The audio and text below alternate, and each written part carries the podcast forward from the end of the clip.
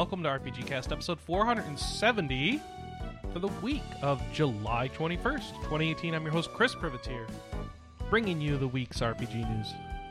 Hello, everybody. Hello. Morning. Joining me today, Kelly Ryan, Hello. uh, Josh Carpenter, Hello. Alice Wilkinson, I'm back. and Jonathan Stringer. Good morning. Good morning, everybody. What's up? My cat is being noisy apparently. And singing to us. yes. Singing the song of his singing the song of his people. which is mostly play with me and feed me. You should hear him Not when- necessarily in that order. you should hear him when um I leave the room and he realizes that I'm gone. He sounds like he's dying. Really? Yes. I'm like wow. He- My, mine does this. Wow. Wow. wow. Which happens to be also the beginning of the noises he makes when he goes to throw up. Oh yes, we we call that uh winding up the hork train. Oh.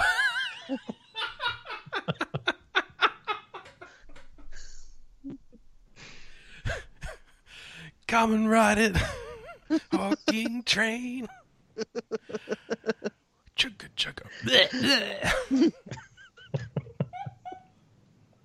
wow. Yeah, and any anybody that has a cat knows the sound. Oh, um, yeah. the sound the sound that they replicated perfectly in Shrek 2 when uh, Puss in Boots spit up the hairball. oh yeah. hmm For me, it's usually accompanied by trying to chase him onto a hard surface instead of on the carpet. Yeah. No, that's us too. No, no, no, Or the no, off bed. the carpet, off the carpet, off the bed, off the bed. No, not on the laptop. Oh, come on. I remember one of the, one of the worst ones was um, he uh, Jack, uh, one of our cats, was in the window above my husband's head, and the hork train started winding up, and my husband was asleep, and it was like time time froze, and I saw a choice flash before my head. Move this cat and potentially get scratched, or wake husband up and move and get him out of the path. Vaughn will remember this. Yes. so yeah, needless to say, cat cat got picked up. kind Oh, of- dang it. You made the wrong choice. You're supposed to get out the iPhone and start filming. But then there's video evidence of what I did, Yeah. and that oh, would funny. probably be probably be used in the divorce court. Hey, he listens to the show, doesn't he? He knows now. No, no, I told him about it. But that's only because I moved the cat and I didn't allow the uh, hork to happen. You wouldn't have had to tell him about it if you didn't move the cat. he would have found out. the hard way. Oh, well, that's delightful. Kelly, have you been playing anything other than um, Move the Hork? Yeah, I played a or I signed into WoW on Tuesday and realized that there was no content and lots of bugs, and then just signed right back, er, retalented, and then signed right that, back is out. Is that how the pre patch is going right now? Y- yes, this pre-patch. Well, I'm I'm glad they kind of didn't, do any new content. Then that all of the um, lead up to BFA is going to start next week because my God, this week has been buggy. Um, I I read r slash wow quite a bit and just seeing some of the just awful bugs and login problems that they've had, and uh, under, understandably so because you know it's a huge content patch and they did a stat squish, so a lot of the stuff isn't isn't up to par. I mean, the stat squish is so huge that um, my main character, who was item level like 930, is now like item level 250 or something. Okay. So does that mean all the old stuff is impossible now or something? no, no, it's it's all scaled and stuff like that. It's just now you're not having huge numbers. Well, I mean, Like so give me some bug examples. Anything really good? I haven't had anything happen to me. Um, I was there's like a lot of strange things spawning in Pit of Saron. For some re- pe- people are running stuff for transmog uh, purposes because they changed it so that like if if a dungeon or if content is 10 levels below you and you go run it you get like a whole bunch of loot. So people are doing a lot of old dungeons and seeing a lot of weird stuff in old dungeons. Uh, Yeah, I saw the moonwalking going around. Yeah I've got a video of that up right now. Eh. That's The really cool. There's uh, there's a few um, there's a few scaling bugs going around. So numbers that haven't been adjusted to the fact that people now have like I don't know, twenty times less hit points. Okay. yeah Which means And, like, like, other- it is impossible, or I just I'm- uh, go on, Kelly. yeah. No, I, I, I'm not sure. I haven't really done a whole lot of this stuff. But uh, the other thing that's I've been seeing is a lot of skinning bugs because um, you can take your orc to the chiropractor now. I just posted a link in the Skype chat of one of the funnier reskin bugs that occurred that had me in stitches. Ba- basically, an uh, Tauren model with an orc skin. Yeah, that's gonna give me nightmares. oh my gosh, new racial. Oh my god, the mouth.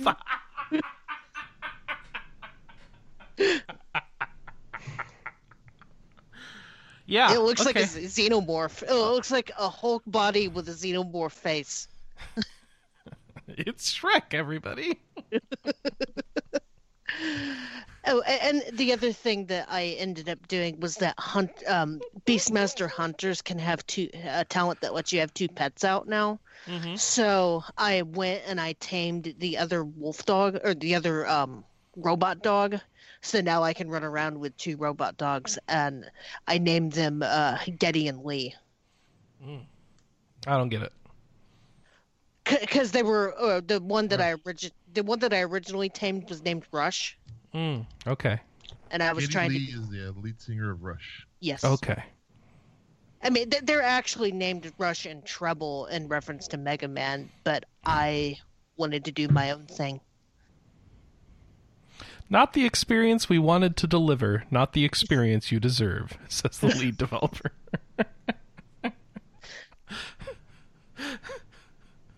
Hey, let them get all of this buggy stuff out now Before the ac- expansion, I get it. before the expansion. But you'd think I, it would have all come up during the beta, but I guess not.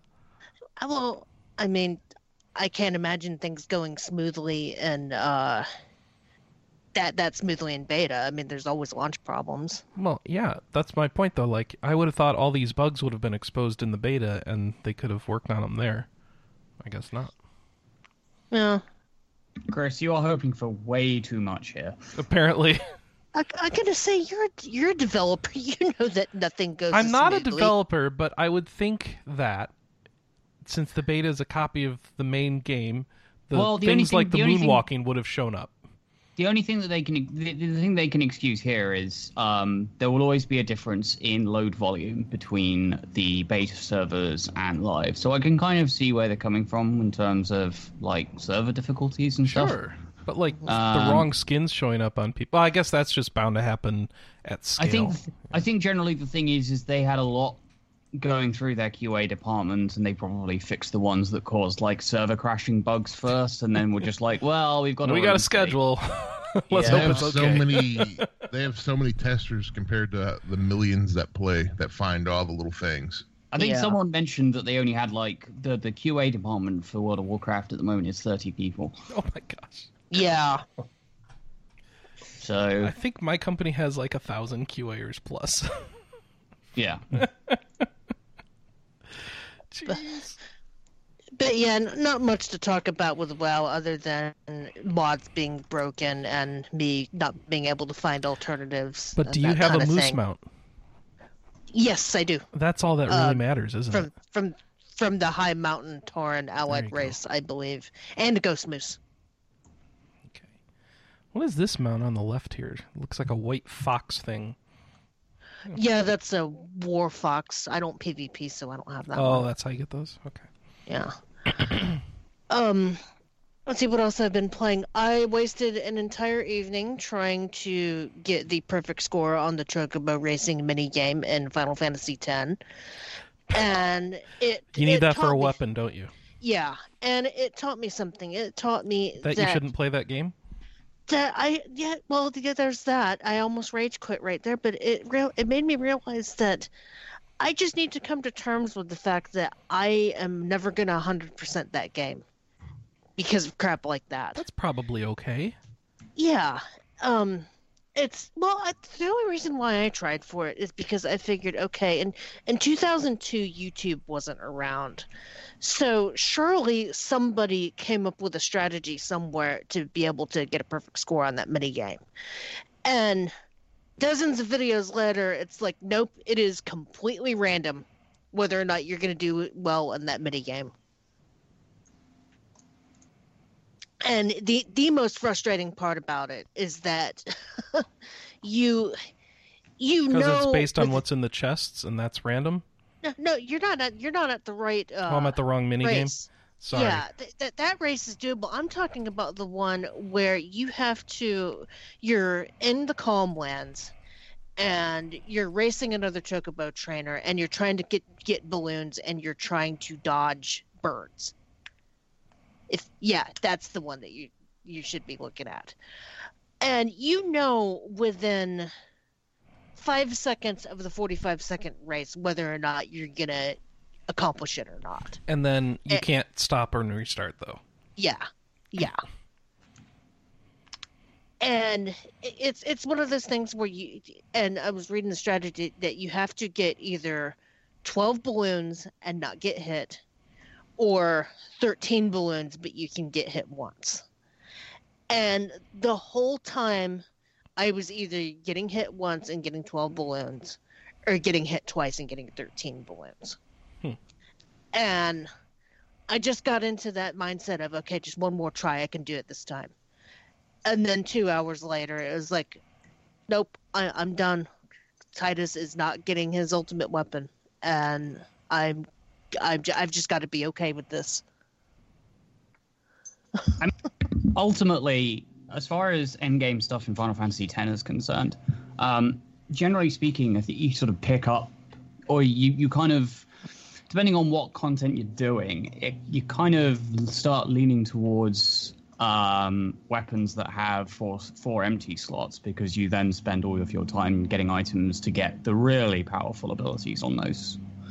Uh, yeah, At least that was basically where I stood. Because I, I mean, I, I feel a little bad. I didn't have any problems getting Tidus's one. It was the lightning strikes thing that really pissed me off.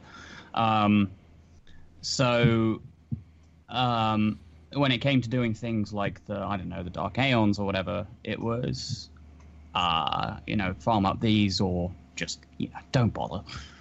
yeah, and and I mean to be fair, I don't. I mean, I haven't even tried the lightning strikes yet, one yet, and I don't think I'm going to, just because I'm just going to finish this game and work on the sphere grid and work on just getting really good abilities. But at least the lightning strikes one isn't random. At least that's just more of a test of patience more than anything versus this, where, I mean, the second the race starts and you see all of the balloons are on the left side of the track, you know that you're not going to be able to do it because the trainer, if, if the balloons are on the left, the trainer is always going to get them. So that, that uh, that was just kind of a wake up call for me yesterday. That you know, I I just need to live with the fact that I'm never going to 100% this game, and that Oh, that this was person who got the video did did pretty well. yeah and, and that's the other thing there's people in those videos you must either have the devil's luck the trainer keeps getting hit. That's great, and they didn't get touched. they either have the devil's luck or they uh sold their soul to a devil for a perfect the perfect rng but yeah i'm I- i'm just gonna do other things to get powerful and not worry about those weapons because that that if, if i ever find who designed that mini game i'm gonna just chuck dead seagulls at their face until I- their nose breaks Okay. and, and then, oh, while repeating how does it feel over and over again.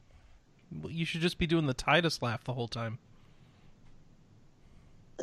What, what would what would you rather have happen to you, the Tidus laugh, or have chuck, me chuck dead seagulls at you till I oh no no no! You chuck dead seagulls and do the Tidus laugh. So so ha Chuck ha. Yeah, Chuck. more or less. Yeah, you could finish Yeah. it off with a Jecht shot if you have the, uh, you know, the ability. Yeah, yeah. I I haven't even dipped my toe into Blitzball yet either. I well, I, I take that back. I did a little bit of it, but they say that you can't really get serious into Blitzball until after you get the airship. Vaughn says he's not taking you to Japan now because I think he's afraid of what you're going to do to people if you find No, that just person. that one person that developed that mini game, Vaughn. hmm Okay. And then, um, the last thing I played, uh, Anna, Anna isn't here. Um, I ended up ditching Shining Resonance. Oh, you gave up on Shining. Oh. N- not because I wasn't enjoying the game, because I was. I gave up on it, or I switched to Octopath because, unfortunately, that's not a very good portable game. oh, okay. Yeah. Uh, I was, uh, you know, I usually play a little bit of my Switch before I sign into work in the morning, and it's like, I don't want to put this down and continue, or I, I don't want to have to put this down. You know, I'm I'm too sucked into the story, Of Shining? and it, yeah, okay, so you're liking it. Okay. yeah, I, I was liking the story a lot, and I wanted to continue the story, and it's just not a very pick up and put down game to me. Okay. it's more of so a- when are you going to play it then? Never? Yeah, I, I, I don't understand. don't- You like it too much to finish it. I, I honestly don't. No, uh, I- no. The problem is that I want to devote the proper time to it in order to enjoy it Maybe more. it's your weekend game? I don't I don't know. I don't know. the- I don't know either, and I don't know when I'm gonna even start it because I I'm almost tempted to start um, Valkyria Chronicles remastered after I finish Final Fantasy X. Whoa, whoa, Jonathan, your mic went crazy again. Oh, he's gone. All right. Yeah, Be, because um, Josh and I have been talking about that game, and like something from the heavens shined onto me. It was on sale for fifteen bucks this week. What was? The Uh, Valkyria? remaster. Uh, Valkyria Chronicles. And everybody has been telling me what an amazing game that is, and it's like I, I want to start it. And uh, uh, I mean, like three people on the st- uh, well, no, two people on the staff, uh, Josh and Wheels, have been really selling me on it. And I imagine that before Jonathan went all um, robot voice, that he would have said something too. but um but something I'm actually playing. Yeah, I um fired up Octopath Traveler, started from where I left off in the demo. My main character was H'aanit the Hunter. Oh, cool. I got to her. Yeah. And then let's see, then I went and got Therion and then I finished Alfyn story yesterday and then I started uh the cleric whose name whose name is escaping me. I can't now. remember her name either. Yeah. um, I just started her story last night and got got through her initial thing where she's like, "And that's my story. You want to help me?" So I've got to go into her dungeon.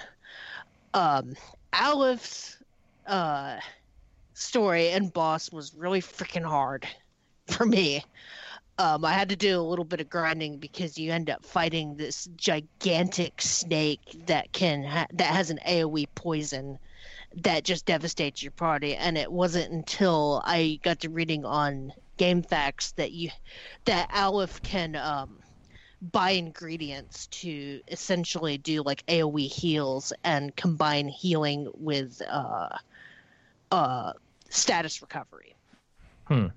So once I ki- once I kind of read about that and went and grind, grinded up some money and bought some healing items, some of those um, healing ingredients, was I able to really, really do anything with that boss? So I mean that's kind of a, a cautionary tale that like before you tackle some of these bosses in this game, read about what the characters can do, and what am I trying to say? Well, also you want to stock up on lots of healing items before you Yes. go into a boss battle. Tons Yes. and tons. because I I didn't realize that you could buy those reagents that for Yeah. um Alfyn's uh alchemy or he's not an alchemist. What is he? Uh, apothecary, that one. And I I really kind of like his apothecary skills because you know if you if you need an AOE heal, you mix mix the two items, you get a huge AOE heal, or you mix a healing item and or you mix a status recovery item and another expensive healing item, and you get an AOE status recovery. Um, he sounds like he has a lot of versatility with his apothecary skills. Yeah. Um, what else? Um, I'm really enjoying the uh, on map actions because um, Alfyn's uh, on map action is that he can inqu- inquisit people. So you, or was it inquisit or interrogate? Mm, I can't remember now. I think it may be interrogate.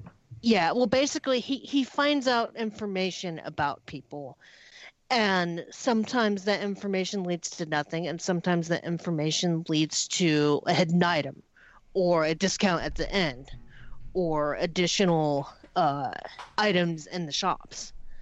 So you know, go, going to a new town is really interesting because you, you go to and you talk to everybody, and then you do uh, Alfyn's action on everybody, and then because I have Therion, it's like, okay, let's see what they have in their pockets because his ability is to pickpocket.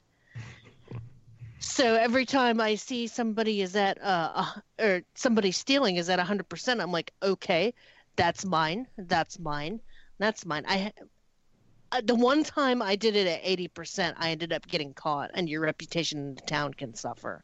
Ooh. So I'm a little bit I'm a little bit hesitant to not do anybody until I'm at 100% and I think the um success rate is based on your level. Yeah, it is. Um same with uh, Alf's interrogate ability that um he can't interrogate certain people unless he's at a certain level too. So it, it's really kind of fun just go, going to a new town, seeing what actions you can do to people, and playing accordingly. And um, I plan on getting all eight characters. Is there a just reason you kinda- wouldn't? Um, you know, I don't know. The one thing, the one of pretty much one of the few gripes I have with the game is that the pacing is a bit like if you're going around trying to get all the characters, I'm already trying starting to forget like the first character's story. like I I, th- I started with Tressa and I'm like eight or nine hours in, and now I'm like, what what exactly was her story? I'm still not to her second chapter. I think it might could have done better with being with the ability to kind of mix in some of the other chapters a little bit earlier. Yeah, yeah, I agree. Because isn't the second chapter like recommended level twenty two Yeah. or, or something like that? And I'm let maybe level. I think H'aanit is level uh, fifteen right now, Yeah. and I, I'm only on my fourth character. Yeah, I think I'm around level 16 or 17, something like that. What am I? Oh, I can't look. But y- yeah, that's one of those things I like. I wish, man. The the music in the game is fantastic, though. Oh, Hope you're roboting out too. Oh, no, no, he's fine. But, yeah, I, I agree. The music in this game is amazing. It kind of makes me regret not getting the collector's edition because it's so good. All the different areas kind of have a different sound to them. Uh, Mhm. th- yeah, I just got to the thief area, and that one's kind of Celtic. I'm like, I love the soundtrack. It's fantastic. Um, yeah, I think it probably could use a little bit more enemy variety. I by the time I got through the forest, I was kind of tired of fighting those rat archers. yes. Um, I agree. I completely agree with that. I, I not only do I wish there was more enemy, more enemy variety, but I wish that there was an auto battle to kind of get through some of these more and inconsequential and Inconsequential. inconsequential battles. Yeah. It, it yeah, it's kind of a pain. It also makes it makes it annoying, you know, for the uh, to have random encounters when you're just trying to get someplace. hmm Like I'm trying to go from one place to another, do one thing, and like, oh, I'm gonna have to fight through five random encounters. Really? Still? Yeah, especially when you're trying to get all the treasure chests in an area because that um area outside the thief area um I was noticing like treasure chests way way up in the foreground and it's like okay, how do I get to there? And some because I mean this is going to sound crazy, but the graphics are almost too good because you can't really see some of the spots where you're supposed to path up to get to some of those uh, hidden treasure chests. Yeah. Well, like that's kind of some of the fun part of the the dungeons is trying to figure out like I can see that treasure chest way off in the foreground. How do I get there? hmm Oh yeah, it, it's fun, and it definitely brings me back to old Final Fantasy games, where to me the fun of getting through some of those dungeons was to explore every nook and cranny, to uh, figure out how to get to places and stuff like that. It's just trying to figure out how to get there isn't always as obvious because the graphics are just so gorgeous that some of the stuff just kind of bl- blends into the background and foreground and stuff like that. Especially if it's a cave where they've like really limited your um you know the light is only like whatever you is you're carrying a lantern so it can be Mhm. really tricky to try and find like where where the path branches off Yeah. Yeah, I was noticing that with the snake cave where uh, you fight Alfyn's boss. but, But- it, it, I- it's good yeah go ahead No, I'm I'm having a lot of fun with the game thus far. I'm kind of glad that I switched because um, not Uh, only am I having Switched? oh, we're so clever, but no, um, I, I am definitely glad I switched. Not because I wasn't having fun with Shining Refrain, but I feel this game is definitely more pick up and play. I still I still don't understand you though. I, I had to stop playing this game I really liked because I needed this other game that I could stop because playing. I because I I feel like I wasn't devoting the time to it that it needed to be devoted. All right. Does that make sense? Yes. You can tell that it was a console game that was put on the Switch because the Switch is popular. Switch is popular, and it's meant to be played as a console The game, not a Switch portable game. console. Yeah, You just put it in the dock. Yeah, but I'm playing Final Fantasy X on my TV. Oh, all Right right. now. Yeah. don't play it too much in the dock or it might melt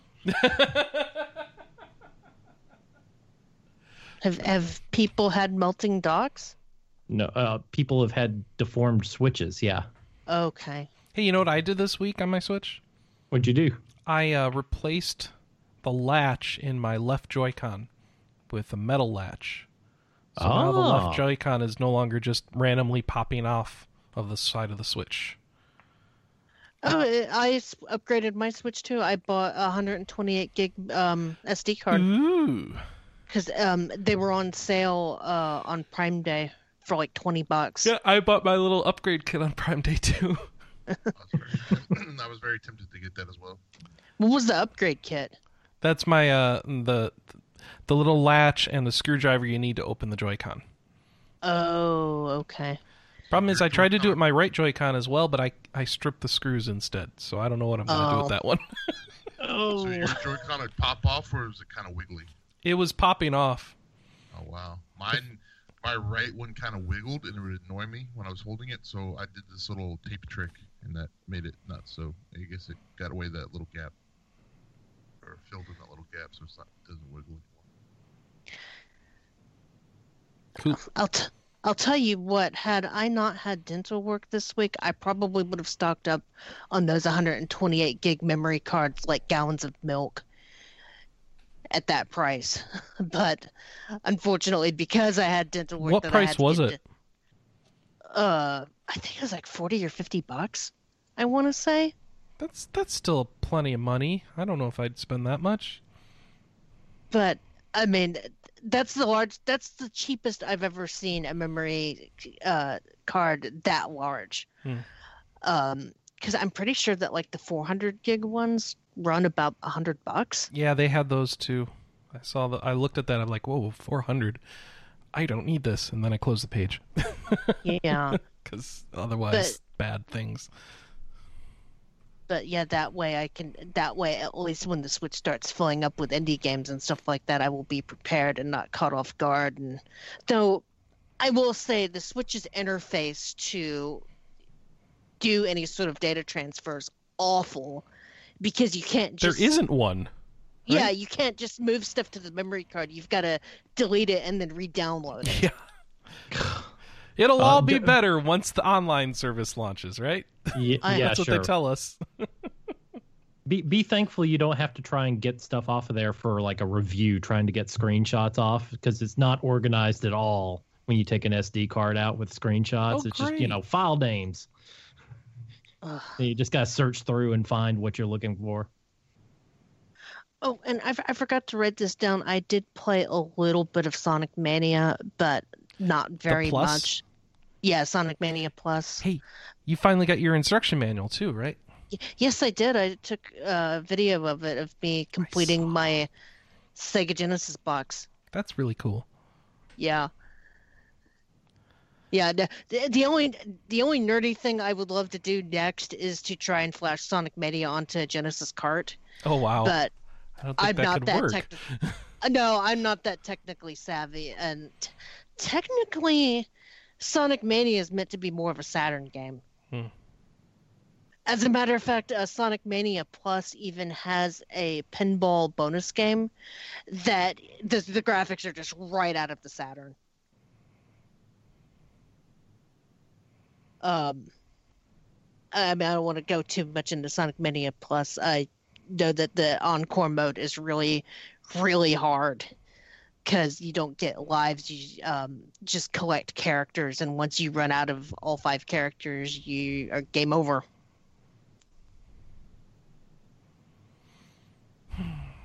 All right, now you've got me shopping for memory cards. We need to move on.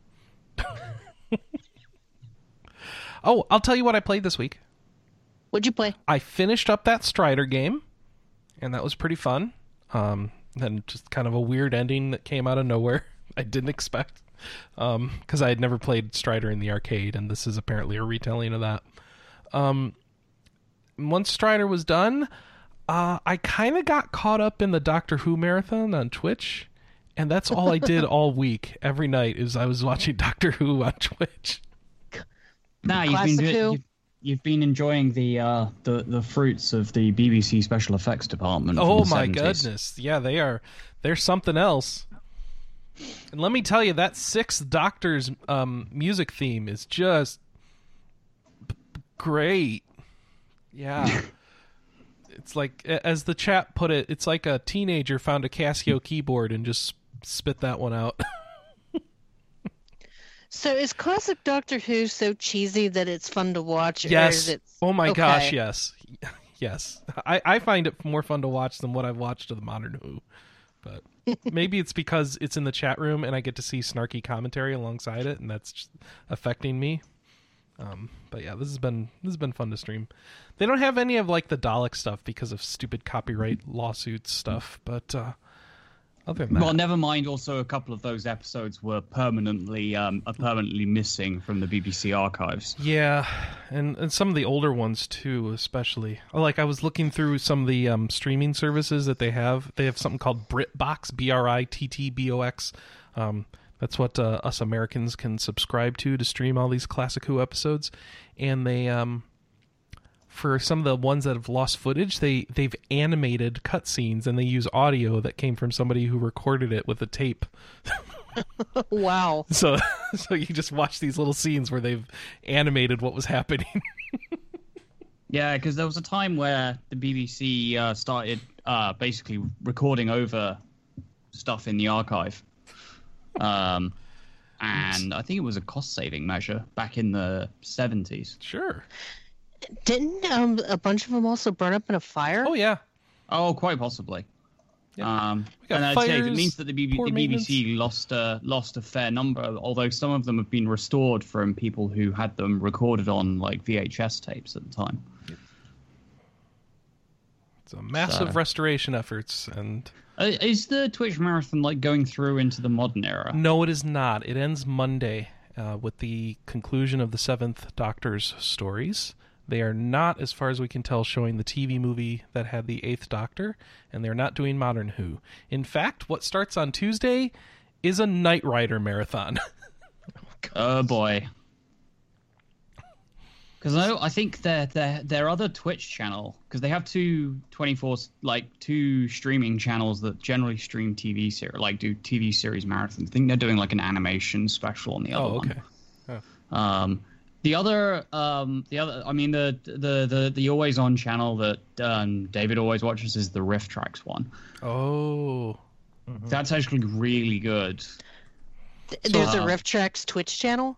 Yeah, they just stream that. Riff. They just stream RiffTrax twenty four seven. RiffTrax Oh, is I- about to do a live event in theaters where they do Krull. Yeah, and they did Space Mutiny like, uh, a couple of months ago. Yeah, the the other RiffTrax one, d- n- not the one with Mike Nelson. What's I don't I can't remember what the other one is Oh called. yeah, No, this is Um, the one with this is the one with Mike Nelson and the the uh, the old MST3K guys. Yeah, the the one with the other three There- MST3K guys. so that's Jo- the thing else. There's two two of them with old Yeah. MST3K. guys. Yeah, um, the the one with Joel and TV's Frank and Trace Beaulieu is coming to my town next month, Oh, fair enough. and I I Va- Vaughn, we need to get on those tickets if we want to go see them. Just an Um, FYI. But yeah, their their their Twitch channel because um they're the company that owns RiffTrax, the one that Mike Nel I think it was Mike Nelson started, Legend Films, owns the rights to a fair number of the films that they've riffed. Uh, means that they can basically just stream them without rights issues on their Twitch channel. Um, they're the ones that they typically sell on their site, like with the video, Mhm. sort of the video and the riff. Uh, Cinematic watched- Titanic. That's the one. Yeah, that yeah, one. we we've uh we've watched some real crap. Like thanks to David buying some of the riffs off their site though. Oh yeah. I've picked up some Uh, Humble Bundle Riff Tracks bundles, but I've never actually watched through them. Um, done the ones I that you have think to the, sync well, up or I think the one that made me want to kill myself is the Star Wars Holiday Special one. Oh goodness, they have that. Yeah, that was that was a mistake. They have that with Like- video. Yeah, oh yeah, they have a they have a, a video download of the Star Wars Holiday But Special with a riff. I thought that that was disavowed and all copies destroyed as far as Lucasfilm. Yeah, well, they got a particularly good VHS rip of it. And Well, that's the have- thing. I can't imagine they'd be allowed to sell the video. Uh, well, ever since um, I don't know, maybe something Maybe Disney did it, when yeah. when Disney bought things out. So, um, and the one that we, we watched uh, to to bring it back into something video game related, the one that we watched earlier today was the infamous 1989 Nintendo vehicle, the Wizard. Oh my god. It's two dollars off right now on the RiffTrax site. I just saw that. So so goddamn bad that isn't film. isn't Jesus. isn't it terrible? So I watched that not with the riff tracks, just with some friends, um, like four years ago, and we just like, man, the messages of that movie, and that that's not a good film. No, it's not. It really isn't. Yeah. My husband and I have conversations about that movie all the time. Like, He how would you My breast. how would you do a modern wizard? Would it be like an autistic kid going to a League of Legends tournament? And yeah, how much of it could work without smart or with smartphones? Oh god, yeah. I also there's also the whole thing about free range kids in the late 80s or something. You know, the fact that there's what these three kids running around Nevada or whatever. No Like- parental supervision. Like, wait, I mean, how would that happen in a in a universe with Amber Alerts? I mean, seriously. Is that Corey Feldman in this movie? Uh, No, I don't, I don't know who it it is. is. Who is this guy? It's Christian Slater. Christian Slater. Thank you. I can't yeah, tell them apart. They all have the same Slater. hairstyle. Um. oh yeah, no, that film is is awful. God. It's really bad. It, it's awful, but it's fun to watch at the same time. So yeah, no, I, uh, they've currently got a uh, thing on the RiffTrax um, site. Um, there's a coupon code 12 for their 12th anniversary. Um, so if there's anything you want to pick up from them, they do some really funny stuff. I just don't want to See- pay ten bucks a piece. Is a problem. No, See- no, we were happy to for the comedy. Uh, yeah. See, my husband and I bought like all three of the um, Twilight RiffTrax. We just bought the audio, and we was gonna like Netflix the or Netflix the discs to the movies, but then we didn't really want those movies in our Netflix history, so we we, we uh, never ended up watching the. Oh, you just make a new you make a new family member, and you just watch Well, them no, on that this- ones. This was disc Netflix because I don't think the Oh, um okay. I don't think they were on streaming at the time. This was years ago, with back Um, when disc Netflix was still part of streaming Netflix. I think uh, the only one we've we've seen with that was audio only was um, the Starship Troopers one. Which, oh, and Godzilla. We saw Godzilla as well. The uh, the 1996 or whatever it was. I, I will say it is fun to just go on um, YouTube and just find best of riff tracks compilations and just kind of watch some of those and get get the Yeah, best little bit tidbits. Try the try the, try the Twitch channel sometime. Just see if you can come across their riff of fun in Balloon Land as the chat slowly kills themselves over an hour and a half. Um, I watch. I know that I watched one on Prime that was like some demon taking over a house that was uh where these uh, this rock band was Oh, They're- rock and roll, rock and roll nightmare. Yes, yes, I watched that one. And then at the end, like it turned out that one of the rock stars was like an angel, and then it had this most epic fight with a guy not wearing a shirt and a demon puppet. Yeah, yeah, no, that one is. Re- we actually we own that one, um, and that one actually it did end up on their Twitch channel, although they had to censor it because that's one of the ones that actually has boobs in it. Yeah, yeah, that one Um, had a lot of sex. But oh, that that film is both incredible and really bad. But it's like one of the, it is def it is the definition of so bad it's good though, Yeah, especially the, especially the fight scene at the end. Yeah, it's it's like yeah, rock band and shirtless guy. This is my aesthetic, all right. I I'm down with this. And then I tried to watch another one that had uh, Billy Ray Cyrus in it, and at that point I was kind of bored. Mm. Have any of you seen Cool as Ice? Yeah, that one that one is on their riff. That one is actually on their channel. I'm just watching this like, what in the world is going on? It's uh yeah, it's that vanilla ice vehicle. oh yeah, there was the one that we watched yesterday. Uh again, that one is um really bad. Uh Battlefield Earth. Oh, You know. yeah. Oh with, uh, wow! Oh yeah, that's notoriously bad. Yeah. Um see obviously I'd never seen that film all the way through because a number of these films I'd only experienced through internet reviewers like taking the piss out of them. And they Yeah, off- same yeah, here. and uh, you know that was how I seen like the Star Wars Holiday Special because you know it, it's like internet reviewer bait these days. So but actually seeing seeing the whole thing, it just kind of really lets you know like how amazingly bad it is. So is like, are they? Did has anyone done like The Room, or is that like you don't need to? They did.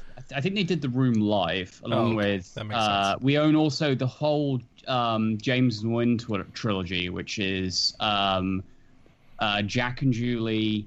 Um, I can't remember the name of his second one, and then Replica, and then Birdemic. So Birdemic is obviously the most famous of his films, but he did two other films before Birdemic, which are not quite so snark bait, but they're also really bad. Hmm. I forgot. How did we get on? This is so Rift weird. oh. They did The Room live, but they can't release it because of one of the cast members. I don't understand that, but okay. That's so strange. Ah, that's a shame. I Because I know they did a number of other ones. I mean, they did Sharknado live, but that film's basically designed to take the piss out of it. Um, uh, another really good one actually is the Miami uh, Miami Connection. That's that's a good one. And we got onto that because we were talking about always on Twitch channels. I'm just sharing Oh, my, right. my favorite always on Twitch channel. It is the best. See, I need to get more into these because I only really uh, watch creative, and that's because it's kind of a place to hang out during uh, work when I'm busy doing other things. Yeah, I mean, I I only watch most of it because um, David watches uh, David watches it like all the time. I mean, he's watching it right now, but that's Hmm. because it's his favorite riff currently on, which is a terrible horror film called Ghost House.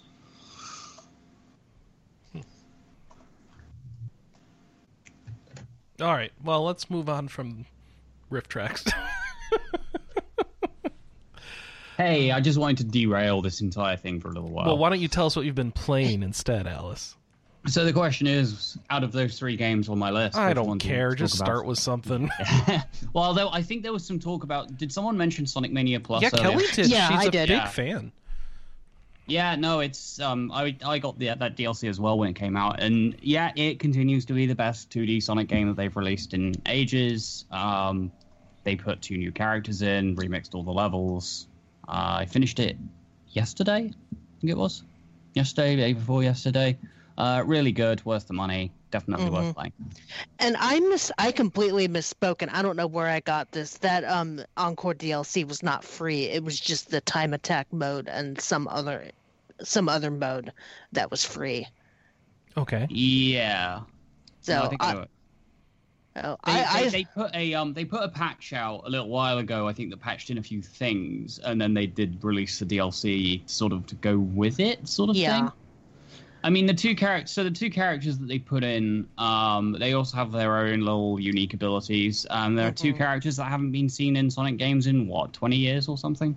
yeah, no, um Mighty was last in Chaotix and Ray was in Sega Sonic Arcade, which have, hasn't even been released in the US. Uh, that game uh, is yeah. impossible to emulate. yeah, Ray Ray the Squirrel, aka Mario's cape, Yeah. Yeah. because that's basically how his movement mechanic works.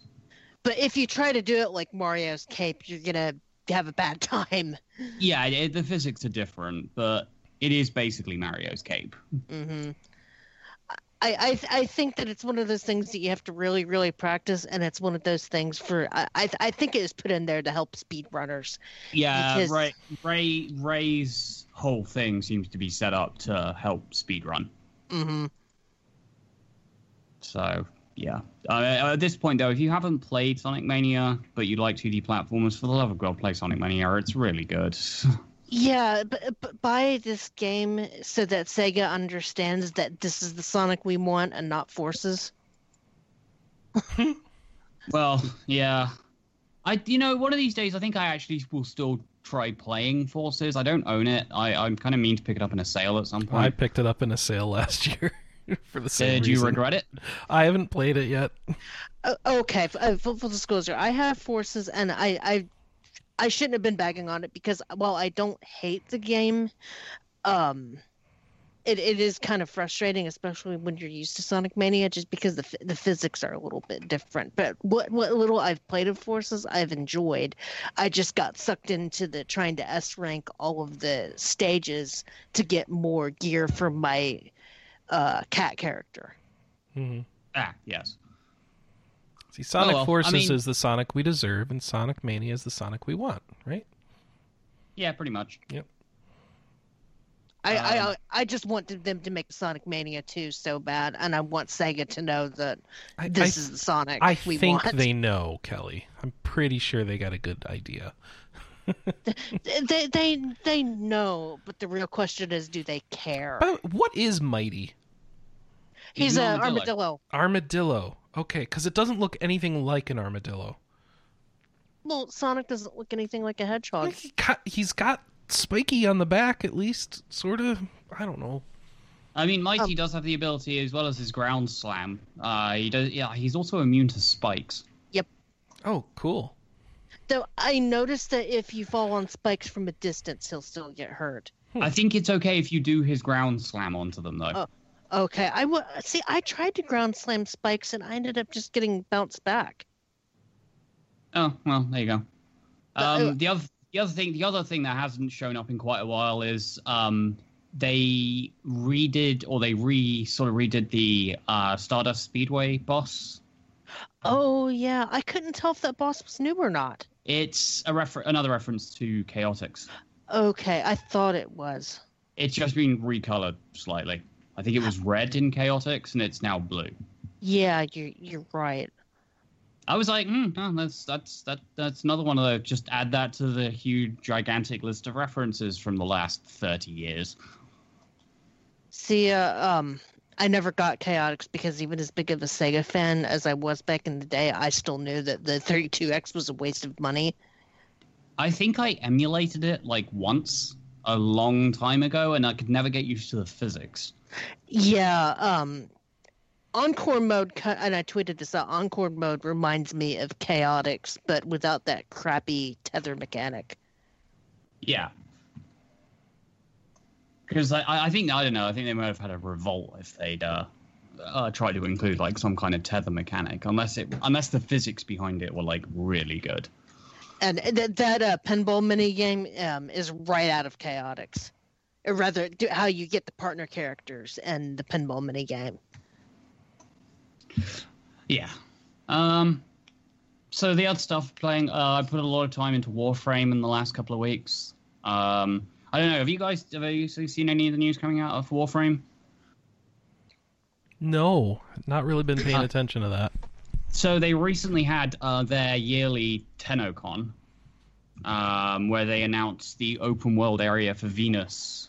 Um, so there's already an open world area on Earth. That was one of their last major updates. Um, and now they're doing a, a, a frozen one for Venus because in the Warframe universe, Venus is a frigid hellhole.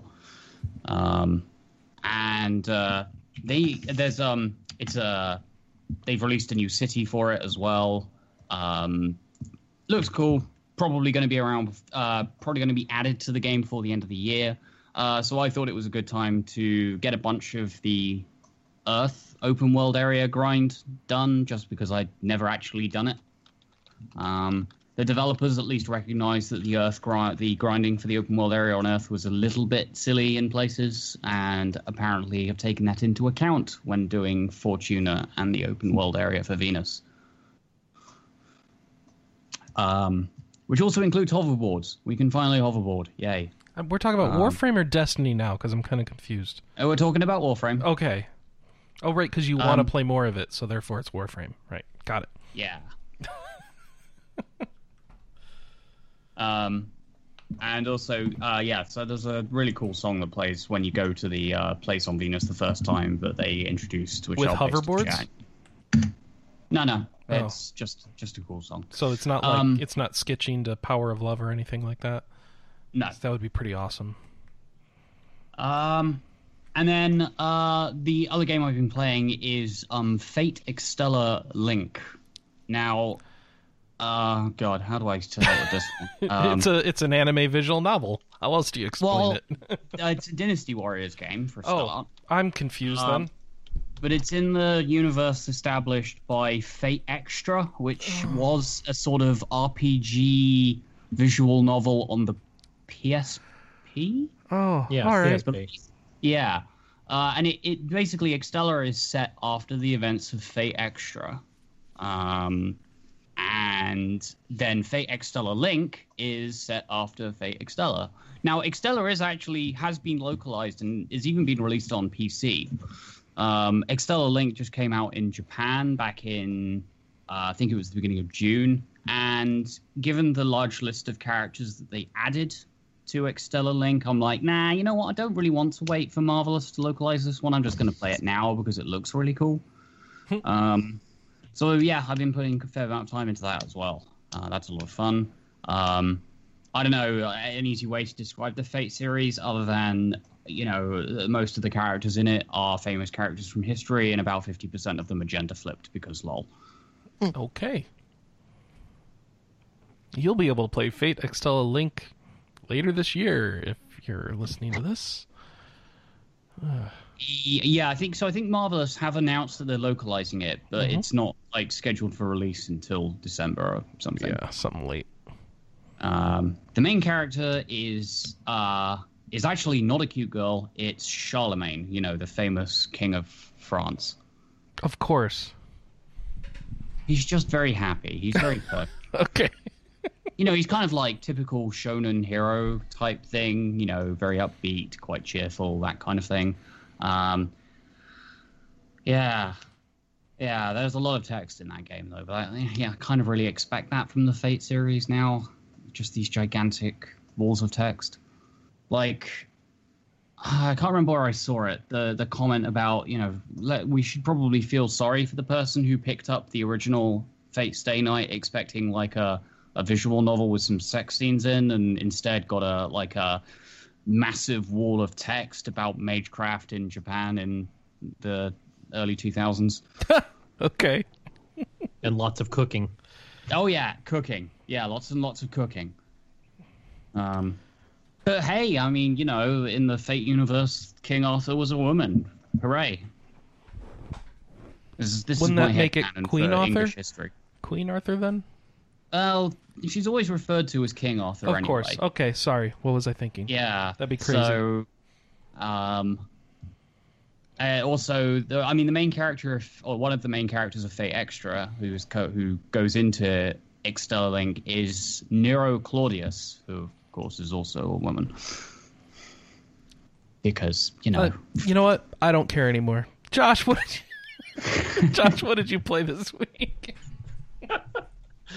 Oh, yeah. I mean, besides Octopath, that was the main Just thing. I tell me you didn't play more Fate Extella. No, no, no Fate. Sorry. Oh. Uh, I played a little bit of Dragon's Crown for an upcoming uh, RPG backtrack, which there there will be a long to to give you a a tantalizing taste. There'll be a long fill rant about the multiplayer in that game because they A long Well, they Phil lo- rant. Who would have expected that? Yeah, who would have guessed that? well, there were there's they lock you out of the multiplayer for like the first half of the game, and they don't tell you that. Okay, good to know. Because that's because that's good game design. For what looks like a multiplayer beat 'em up. Mm-hmm. Yeah. with with well, not the greatest AI partners. So you're just stuck for the first half of the game with the not awesome AI partners, and and I I don't understand why they locked it for that long. Uh, You you can kind of see it for like oh you know lock it for the first couple missions, let you kind of get your your bearings before you dive in with someone else, but. Yeah, I don't know why they lock it for like the first six or seven hours of the game, whatever it was. Sure. Uh, like it, it's fun. It looks gorgeous. It's a vanillaware game. They all look gorgeous, but Please tell me you're playing as Bouncy Witch. no, I was playing as incredibly muscular Amazon. Oh, Chun-Li thighs. Okay. Yeah, Amazon's pretty awesome. But they're Okay. all yeah, all the characters are just ridiculous, over the top characters. Like the the the dwarf just has muscles on muscles. But that's Kamitani boy. And then uh, otherwise, I've been playing more Zwei, Nah. which I, you keep not posting screenshots. It looks very cute. it is. It's very very cute. Like Pokkle still has terrible puns. Like you what traded was the one I? you, you traded a bunch of donuts for a piece of sushi, which I didn't understand. Yes, I did. I, I don't understand that either, but that's how the game works. You trade, you take 10 of one food stuff and you trade them for one other type of food stuff that gives you more experience than the 10 put together. And yeah, you trade in 10 donuts and then they give you a thing of sushi. And I'm like, okay, that's Perfect. weird. Yeah.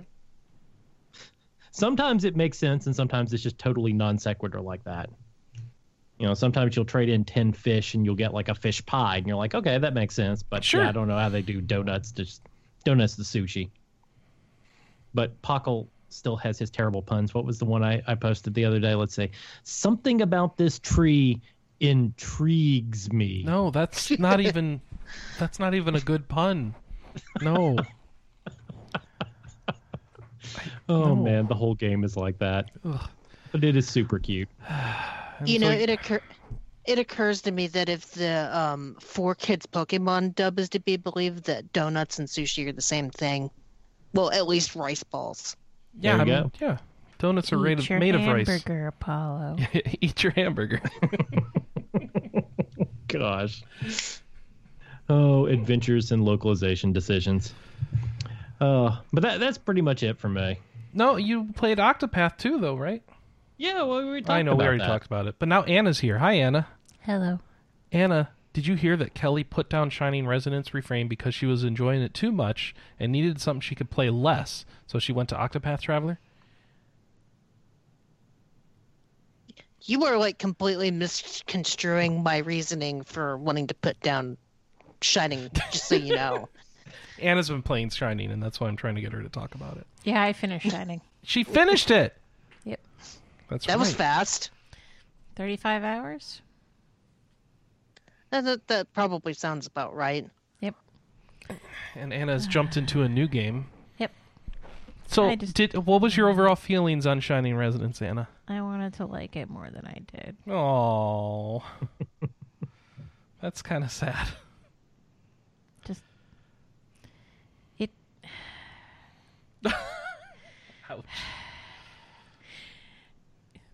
I, I think the thing, and it's something that I talked about on Twitter. It's something that that it's going to come up in the JRPG July week three. Is like, I think to me the thing that is most fascinating is coming off of Odin Sphere to Shining Resonance Refrain, because both of them have the same number of systems, but in Odin Sphere they are incredibly well designed they are explained to you well and they have the right number of options.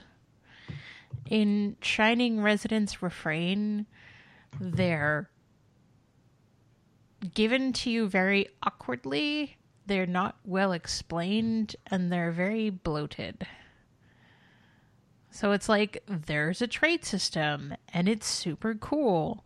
And you have this grid that you can place everybody on. Um, and that's kind of the extent of the explanation that you're given. So you are thrown these traits all throughout the game. And it's cool that you get to sort of discover more things about people as you um, uncover these traits. So, like, one of the traits that you get is like um, carrot hater about Kirika. And so some of them are really funny. Um, but the problem that you have is that, like, you can totally nerf your grid and make no one interact with nobody. Also, some of the best ones that I found were stuff that was introduced super early in the game. So it was like, why would I experiment with some of the later ones when the best ones I already seem to have? Also, I think you need to use them to level them up, but I'm not sure because it's never explained.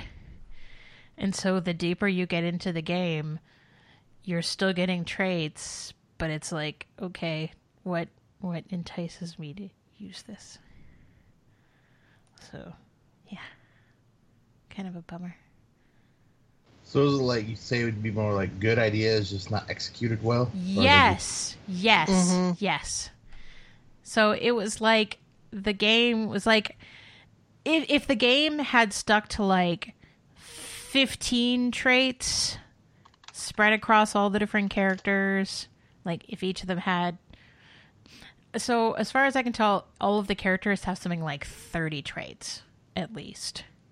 There's a huge number of traits that you can unlock for people.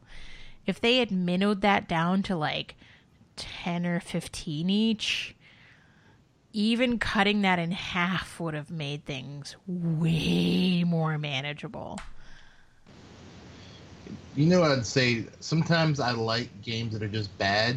I, I wouldn't say I like them. I appreciate it more if they're bad than if they're, hey, this is pretty good, except for this, this, and that, because you can see how good it could have been, and then Yes. just kind of fail, and then that makes man, now it's a waste. Yeah.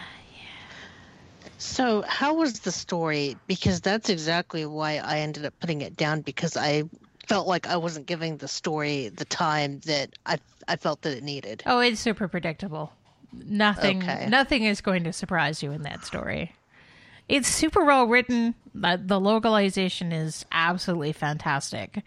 Um, I laughed a ton at that game. I, I had I had lots of feels where I needed to have feels, and the characters really do pop on the good people side.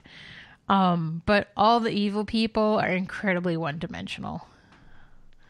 I mean, I I am not expecting like a story that's going to blow me away like a Final Fantasy game, but I just I from what I've played so far, I'm liking the story just for its kind of cheesy anime plot. Yes, yes, this game is a hundred percent anime, Yeah. And sometimes so- that's exactly what I like. yep. So yeah, I I mean, it's. I feel like I'm in such a weird spot because it's not that the game is bad. but it, it's not good either. Hmm. It's just there. It's there. So if you want an action RPG on your Switch, it's an option. it's an option. Combat's fun. It's well written. You know, I bet. Pacing is crap. So if you're gonna play it, have lots of patience. You know, I was kind of warned about this too from some people that have checked out the Japanese release of it. Yeah, They yeah. about it and And I mean, I knew like- some of this stuff going in. Like I knew it was painfully anime. Um, I did not know how bad the pacing was going to be. So, your mileage may vary. Some of these things may annoy you more or less than they annoyed me. Um, I bet Jonathan has been playing games with better combat. I have been playing a game with much better combat too. Oh, okay. Well, then before Jonathan tells us about PUBG, how about you tell me? I've been playing? Tokyo Xanadu. That's a thing. Yep. So Tokyo Xanadu is uh, built straight on the Trails of Cold Steel engine. Yep. Including using some of the character models taken just swapped right in. Yep. Because they're fan favorites? Yep. Yep. Yep.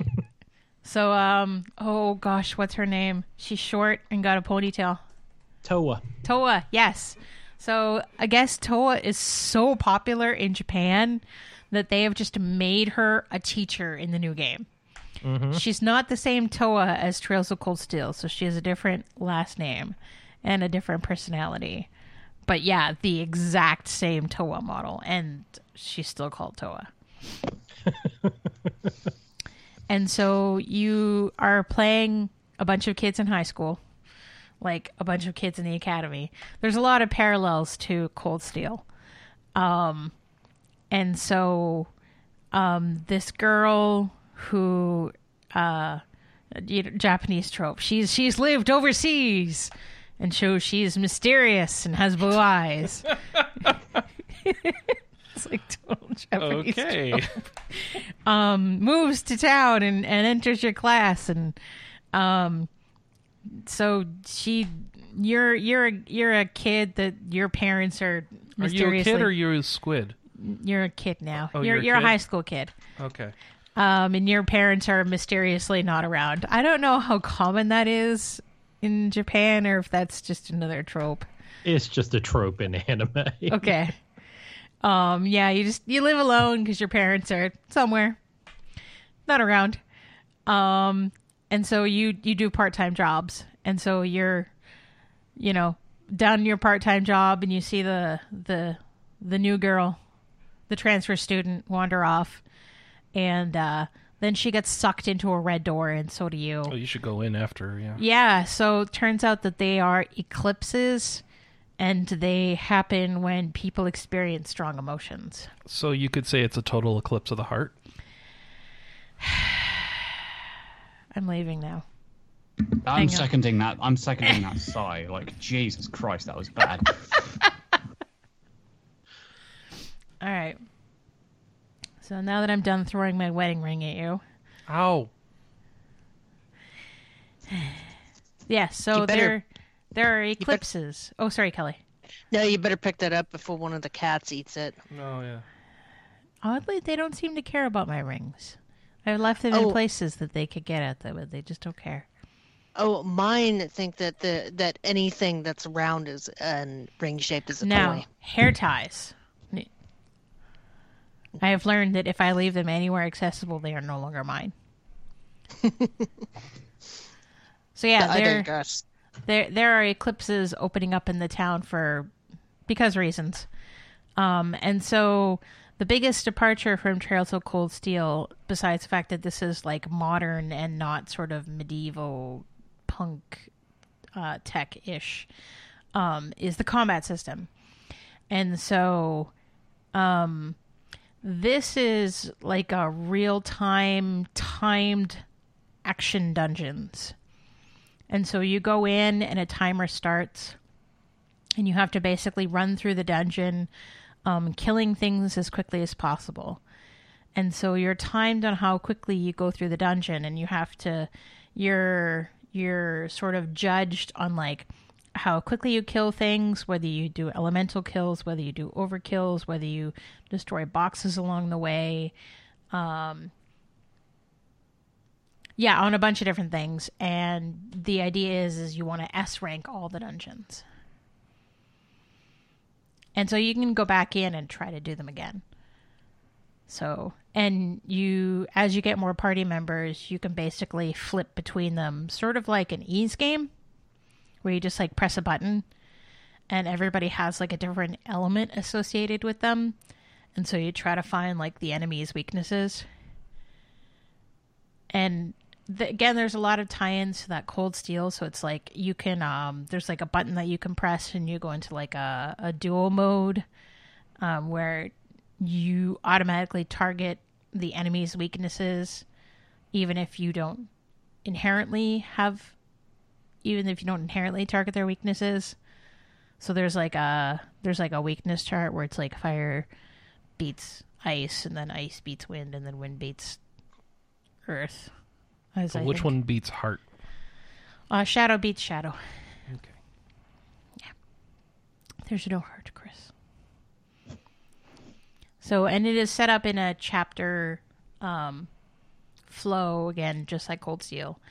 And exactly like Cold Steel, it has a quest system where there's optional quests and real quests to do.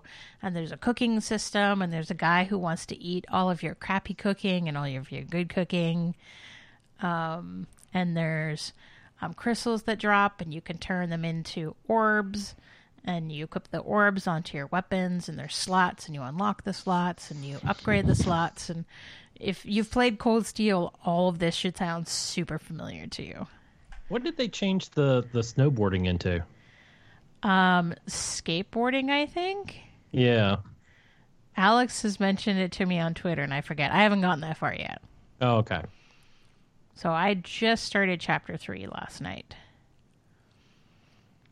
Like this one was done by a lot of the younger um, employees at Falcom. Like they took the lead on making this game, so it's kind of I've been wanting to play it to just kind of see what it's like because it's gotten mixed mixed opinions as compared to the rest of the Falcom games. I really like it um because it it feels like Cold Steel with a twist, with a very Yeah. modern twist. So it feels good because I feel like I'm slotted right into very comfortable mechanics.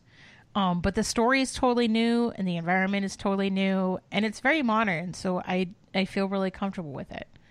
And it, I mean, because it's like a bunch of kids in high school doing high school things, it feels like a Persona game to me. and I'm always down for that. so yeah, I'm really excited to be playing that. I'm I'm like maybe five hours in, so you know maybe maybe the shiny just hasn't worn off yet. But yeah, I'm I'm really excited to continue playing that. I know Alex really liked it. He did. Yeah, I I basically have been wanting to play this since I finished Cold Steel in like January, but I was waiting for a sale and it never went on sale. And then I guess I had it on a wish list somewhere, and my father in law bought it for me for my birthday. So yay! Yay. It's good timing. Yes. All right. Jonathan, what you been up to? Well, I haven't been on the show in a bit. I've actually Yeah. had a very busy July and into June. So I had to go travel to Boston for work, and then I had some family in town. Then I went fishing out in the co- at the surf fishing, and then we've been doing a lot of. Um, I've had some friends. I've been doing a lot of board gaming lately, and tabletop gaming. So I've talked about it before. I've started painting and assembling miniatures and all that stuff, but uh, I'll get back to that in a minute. Uh, video game wise, since I've been so busy, I've only kind of been playing uh, pick up and play, you know, games like PUBG or MechWarrior Online with friends. Um, so I kind of taken a pretty, a decent lull in playing on Battlegrounds for a bit. Uh, but they released a new map. They had a big new content patch. So third third map's out. It's a lot smaller. It's a lot faster paced, um, and the loot density is is uh, a lot higher uh, due due to this. So you can kind of get in and get out of games a bit faster than the, the really big expansive maps. And I still like those. This is just kind of a, a, a change of pace. So we've been having fun playing that. Um, a couple new weapons like the SLR, the QBU, some new DMRs. They've rebalanced a lot of the weapons to make SMGs more powerful and rifles not as accurate as before. So, kind of before this, the unless you got a, a, a sniper rifle, just getting a, a regular assault rifle was kind of it was the best overall. You could shoot distance, you could shoot, you know, uh, switch to auto fired and shoot people close. But now they've made SMGs kind of stand up and hold up a little better, better despite their lack of range. So I've been doing that. I know it's not too interesting most of the RP gamers. Uh, MechWarrior Online maybe a little more so. Uh, after playing BattleTech a bunch, I kind of got more into the BattleTech MechWarrior fever, and uh, some other friends I play with that used to play, so they jumped back in. And my brother got really into it, so we're doing a lot of bouts of uh, 12 on 12, uh, big stompy mech action. It's a Hey, lot I played I played that as well. Yeah, you should play with us. Though our I know our time time differences are pretty. Yeah, well, you know, there are week. These are weekends for that. But yeah, definitely. Uh, it's a lot of fun. Uh, what what uh, mechs do you roll with, Alice? Uh, I tend to go towards uh, heavies and assaults because while I like piloting lights, I am really bad at it.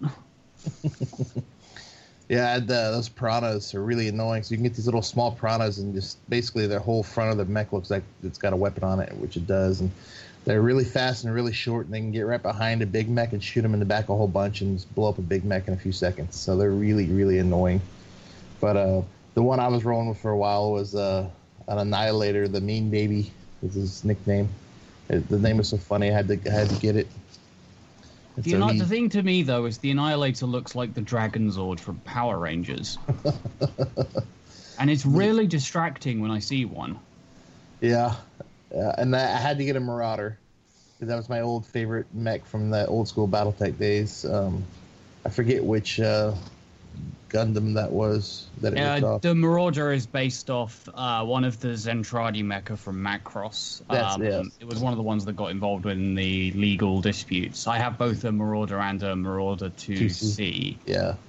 See, I played BattleTech, uh, the tabletop board game, back when I was in middle school. So I have like the 90, 1993 uh, third edition set, and it has all the unseen mech in there. So back then, the unseen, they're called now, the, the banned mechs are the only ones I really knew for a while. So I kind of have a fond nostalgia for all those old rip, uh, models they ripped off from the from all the Japanese mecha uh, and some of these ripoffs were just like, hey, it kind of looks alike. They're like, they look exactly alike. so well, no, I mean, uh, for a while they had permission to use those designs. Um, but that kind of it's again, it's one of those. It, it- all kind of comes under that same legal storm surrounding Harmony Gold and the Macross license. It's it's a it is an absolute state, even though some of those lawsuits have been dismissed at this point.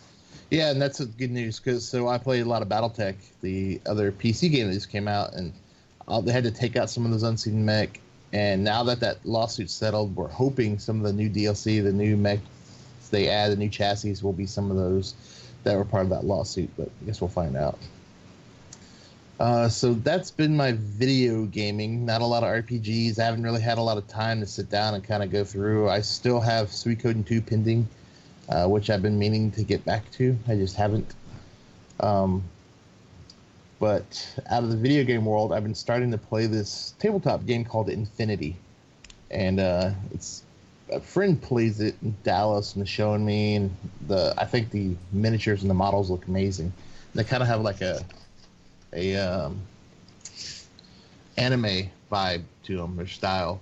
This and I just got this guy last night with some store credit at the store. I think he looks pretty cool. But uh, I think a guy you I just put a link in there, and it, it's called the Blackjacks. There's a bunch of different factions, and I think you probably like this one, Alice. Kind of looks like a Japanese mech type design. Oh yeah, I'm sort of, I'm sort of tangentially familiar with Infinity because um, yeah, I've got a friend who's really into wargaming, um, who um, who doesn't play Infinity, but I've seen a lot of their miniatures around. Mm. Yeah, I think the miniatures look. Uh, those are the best looking miniatures I've seen, and it's a lot faster paced, and it's not. You don't need a million, you know, or you know 50 60 armies like in warhammer or, or soldiers for your armies in warhammer it's much more scaled down. It's faster paced. Uh, it's, it kind of feels like you're playing a game of xcom almost but it's all in front of you and you move your guys around. And the fact that you're playing tabletop and you can communicate and physically move stuff around you have a lot more tactical options and a lot more interface besides just move here and shoot. There's a lot of things you can do, a lot of skills you can use, and uh, you probably it's hard. You don't realize when you're playing video games, but a lot of this stuff would be difficult to implement in a video game. So it really kind of shows off the strengths of something like tabletop as opposed to just playing a tactical uh, video PC type game. So having a lot of fun with that, and I've also, like I said, I've been getting into the doing some of the painting and and the hobby portion of it, which I found more enjoyable than I had, I had anticipated I would. And so it, it takes a lot of time, like hours, to. Well, I'll go through. th- These models don't come like you used to open the package and they're like a fully built toy like that. The they come in like the small ones can maybe be two or three pieces, but some of the bigger ones come in like fifteen different pieces. So in order to get the detail, they need they they uh, they fill these and they mold them and then they machine them and then they print them out. It's like almost like those little plastic cutouts where you gotta snip pieces off. I gotta Are- file are down they all the plastic? extra stuff. No, these are actually metal. Okay. Now Warhammer, uh, I think, has gone to plastic these days, um, but no, they, these are actually metal, which they to me it makes them a little nicer in the end, and you can they're a little more detailed than you can probably get out of a plastic, but it's also more work. So uh, I gotta snip these out, and then there's like all the extra flash of the, where they filled in the metal. So there's like these little things that stick out. You gotta clip those off, and then I get little files, and I file down all the little pieces that are hanging off that aren't supposed to be there. And then once you do that, then you got to figure out how it's put together, and you got to super glue each little part on and make sure they.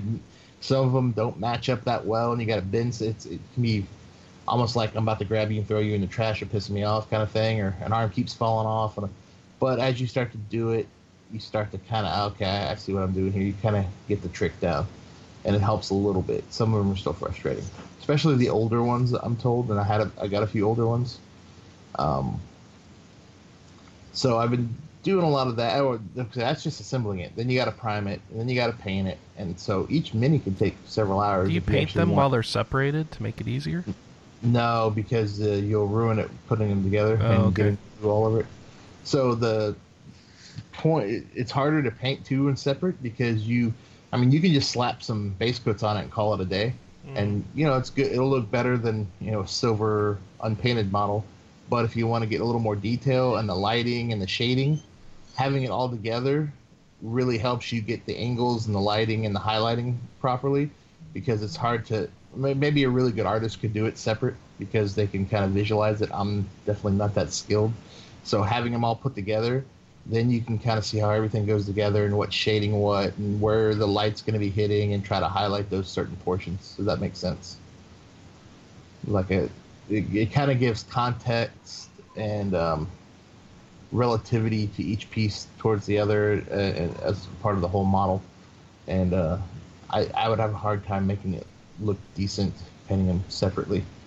Though I think some of the really big models and some of the other games, they people do uh, paint some portions separately just for ease of doing so. Um, and then I'm playing a game called Scythe a lot, which is like board game of the year in like 2016. We play about three, or four rounds of that. About two, three hours each, and it's it's kind of um, there's some mechs in that too. It looks really cool. I, I love the artwork in Scythe, and I think they're making a video game for it at some point, or they've been talking about it. But it's kind of more of a strategy version. You're a fact, different factions, and you. It's not necessarily a combat game though. It has combat. It's got mechs you can create uh, build, but it's kind of more. It's not even empire building, but it's kind of like building up resources by doing different actions, and then trying to get to certain parts on the board to get you. There's like events that pop up that you They can say it's an engine building game. yeah, Okay. Yeah. Weird. it's it's it's really fun though. Uh, once you get it, it's the first game's a little bit to learn, like usual board games, but it's not super complex like a Twilight Imperium or something like that. It's a little more, uh, it's a little easier to learn than that. But uh, we're having you know a blast playing that. And we've about the last three. Weeks, also have my little scythe. I don't know what that is, but you see some of the artwork on there. It's pretty cool, huh? hmm Yeah, it's I, I, that's what it drew, the artwork drew me, and then I was reading just rave reviews about it. So I was like, all right, I guess I'll have to pick this up. So that's why I haven't been playing as many video game RPGs as quite lately, just because these other hobbies and board games and weekend adventures have been taking up some of my longer chunks of video game time that I usually do to play RPGs with. That's I don't really. It's hard for me to get in and out of an RPG playing 30 minutes to an hour at a time, like I can with a couple matches of Mech Warrior, a couple matches of PUBG. I like to sit down and play an RPG for at least a couple hours to kind of get into it and make some progress. Cool. So that's about it for me. Alrighty. Well, let's jump into news, folks. Beep beep beep beep beep beep beep. Thank beep, you, beep. Kelly. Rathalos is coming to Eorzea. Alice, are you excited to play Monster Hunter and Final Fantasy and vice versa? I mean, this probably means less to me because I've never really got into Monster Hunter. But Oh, the I mean, I'm gonna, so I'm still gonna, yeah, but I'm still gonna do it. All right. So they finally gave us a date for when the Monster Hunter stuff's coming to 14. It is August 7th, which um, I think we just heard that uh, Behemoth is coming to Monster Hunter on like August 1st or so. So shouldn't be too long separation between the two and then you'll be able to go into the in 14 at least you'll be able to play in the trial against the king of the skies rathalos. Level 70 players who've completed the stormblood main scenario will be eligible which i think is really cruel because it means if you are coming to this game fresh and you want to do this you either have to pay for the little skips and then play through all of stormblood or potentially play what took me over a month of, of gameplay to actually catch up and be eligible to, To play To be this. fair, they have been teasing this cross this particular event for months now. uh, like no, since E3, right? No, no, they. I'm pretty sure they announced it earlier Hmm. than E3. E3 was the first one. Was when the trailer came out, but I'm pretty sure this has been a known thing for quite some time. All right. So Still, it's they didn't tease the requirements, that's for sure. So, okay, so they're gonna have us two quests to do this. So it's not just gonna be like a world monster pop. It's gonna be a normal quest, which is eight player party, and an extreme version, which is a four player party. Wow. And it looks like they're bringing in weird Monster Hunter mechanics into Final Fantasy XIV. So like little stuns where you have chocobos floating around your head, and um, there's mounting mechanics where you can sit on the monster and stab them and stuff like that. So it should be interesting. You can get some uh, Poogie and Palico minions. You can get a Rathalos mount to ride around on, and a barbecue spit furnishing for your housing. So, and of course Rathalos armor. And apparently it's going to be a permanent part of the game, so this is going to stick around for forever. So that's cool too. Well, yeah, at least it doesn't go away, so you can do it eventually. Yeah, that's a good point. So I'm anticipating jumping back into both Monster Hunter World and Final Fantasy XIV come August. I don't know. Alice sounds like she's down for it. And I don't think anyone else here plays 14, or at least is anywhere near close to what you need to be to play this. No, every time I think I'm going to jump back into 14, uh, something else comes up that's more of a time sink. There is that four day free trial of 14 going on right now. you, you ab- and you should give it a try, but you are not going to catch up in the four days. Oh, oh hell no. I played 14 for a bit. I think I have maybe level 25, 30 guys, but couldn't stick with it for whatever reason. Hmm. All right, we got a new a game announcement called Hegemony Pass from Meringue Entertainment. It is a side-scrolling turn-based pixel art RPG. It has to do like you're playing as gods like Persephone and stuff, mm-hmm. and your mother is like gone or is leading a war, and Hades has disappeared, and things are weird. So like you're trying to get the kid back from Hades, yeah. Okay. So there's things happening. and you steal titles from monsters, and it gives you powers, and I don't know. It watch the trailer. It's pixel art. The art. trailer kind of won me over. It was Okay. cool looking. So you're jumping Yeah, on it. yeah. Yeah. I really like the art style.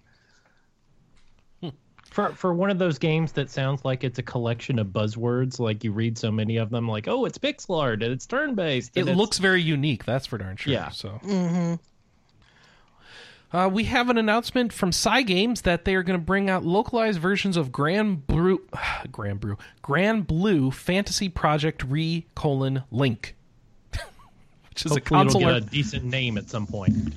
maybe Uh, a, I, you know, I actually, I actually, uh, the weird. I think I remember bringing this up on the. Um, I think I bring, brought this one up on the cast before. Um, this looked really, really odd. I mean, Granblue Fantasy is uh, one of those more infamous Japanese gacha games that's quite famous for.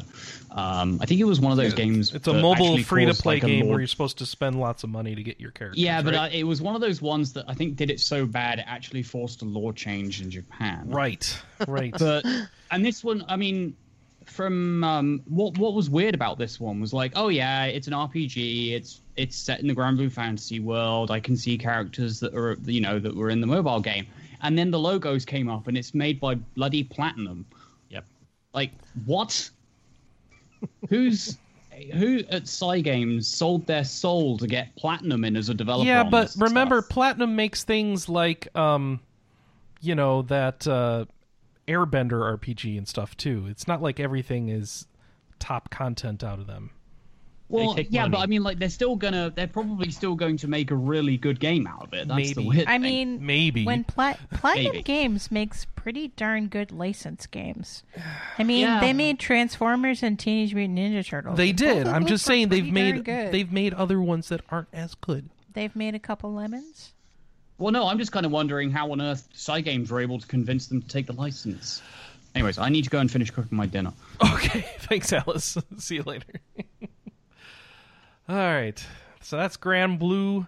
Next up, Divinity Original Sin 2 has announced that they're adding a DLC character to their definitive edition, and if you pre-order the um, console version of that definitive edition for Xbox One or PS4, you get it for free.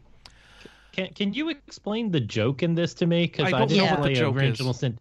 There well, not a well, joke. it's a squirrel. There's a squirrel. The character is a squirrel riding a cat skeleton. I don't know what's going on, but he's trying to stop the return of the great acorn or the coming of the great acorn. And it sounds funny, and I'm hoping it's well written.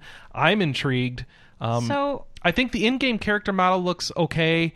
They released some concept art for it, which is freaking wicked looking. I highly recommend finding that.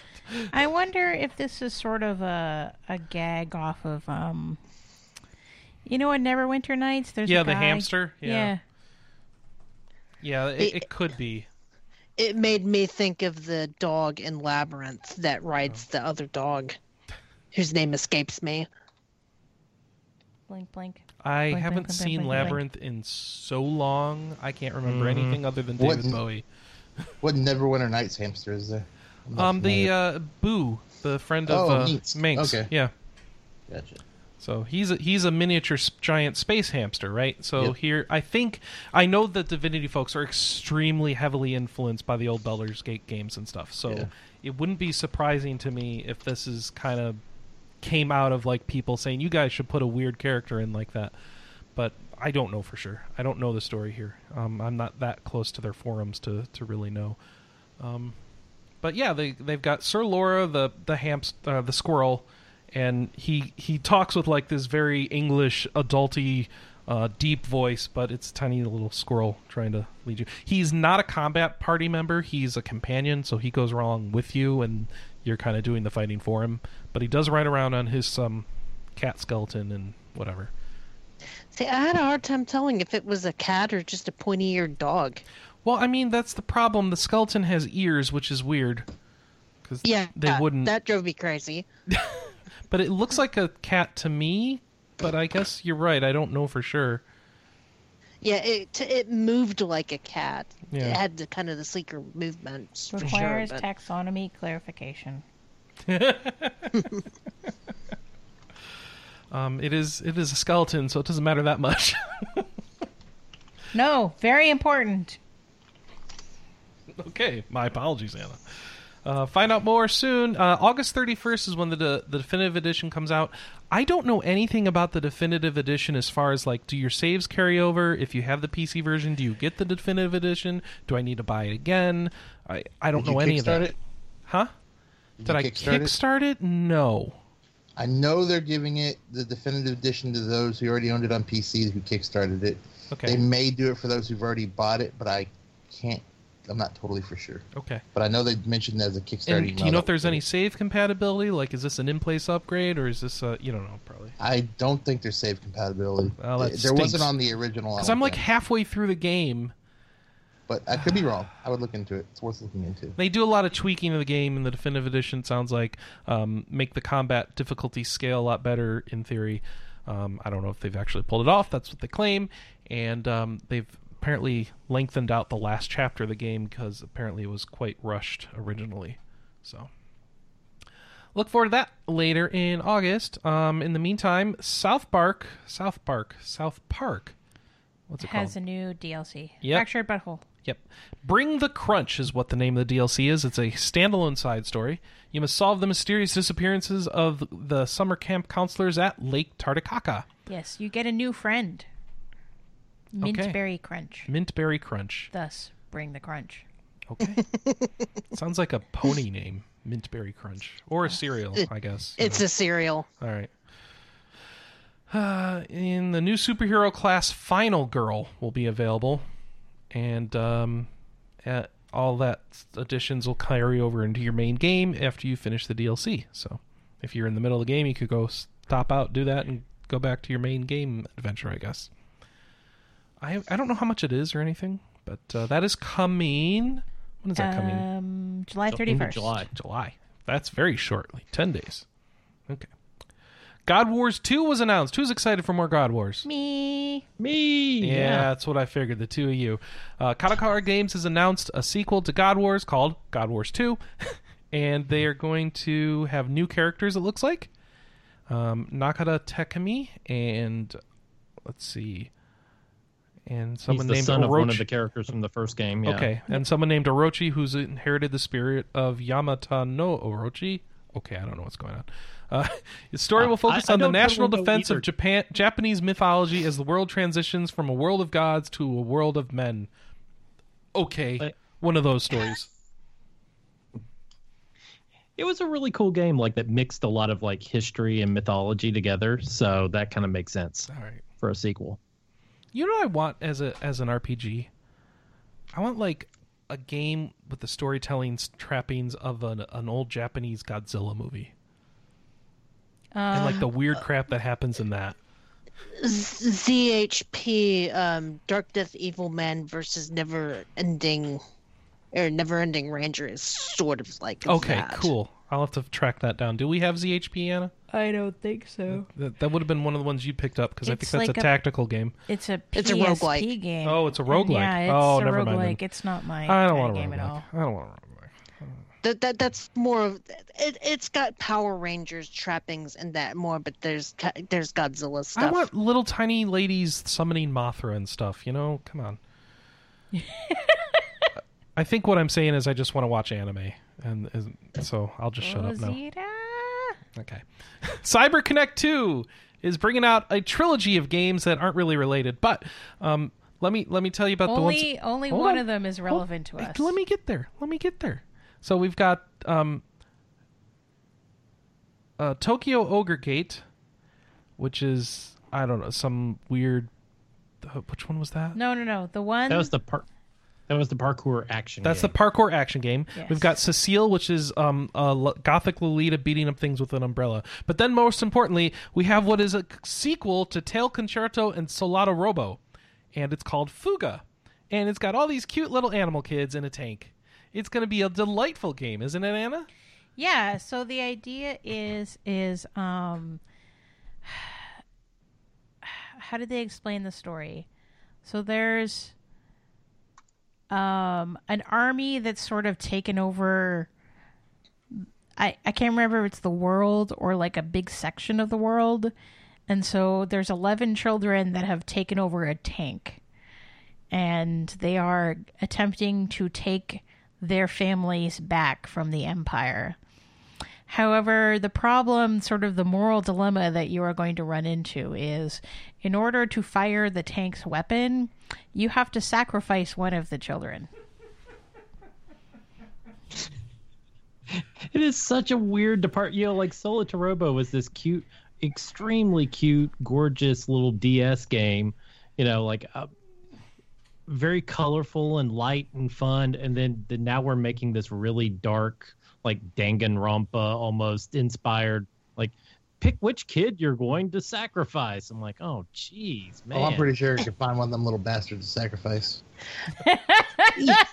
No, I have a feeling that they're going to make all 11 of those kids just cute and adorable just to make it 10 times They are worse. cute and adorable. We have like artwork of most of them at this point. Get rid of the fat one. He looks useless. Oh, Chris! The four-year-old has to go because they they're just too much of a burden on the team. Um, that one looks really smart. Keep him around. Uh, oh, she's got a vapid look to her face. Sacrifice her. Um, Hey, Chris, the fat one is a cat. Screw you. Yeah, well, there's it's cats and dogs, Kelly. We don't have a lot of options here. We- We're talking survival of the world. So yeah, in the trailer you can actually see all eleven of them, but we do have conce- either concept art or flat art of some of the kids as well. Um, so yeah, This That- is too depressing. That's what that's what Chris is talking about, the fat one and the young one. So like we have Boron and he's a big, big kitty. He carries around a fork. Pitchfork. No. No, that's a fork. You think he eats with it? He's not baling hay with it? That that looks like a fork. Oh no. Um, and then there's little uh, May, and she's four. She's very cute. Yeah, useless. Into the into the turret. no, Chris. Namco Namco has announced a new game called Digimon Survive. It's a survival RPG with with Digimon. So okay, it's a Digimon game. Anna, are you interested? no. Alice left, so I don't know if she's interested. Wait, you like Digimon games? Yeah, but I haven't played the last few. Oh, okay, so let me let me try and get you in on this.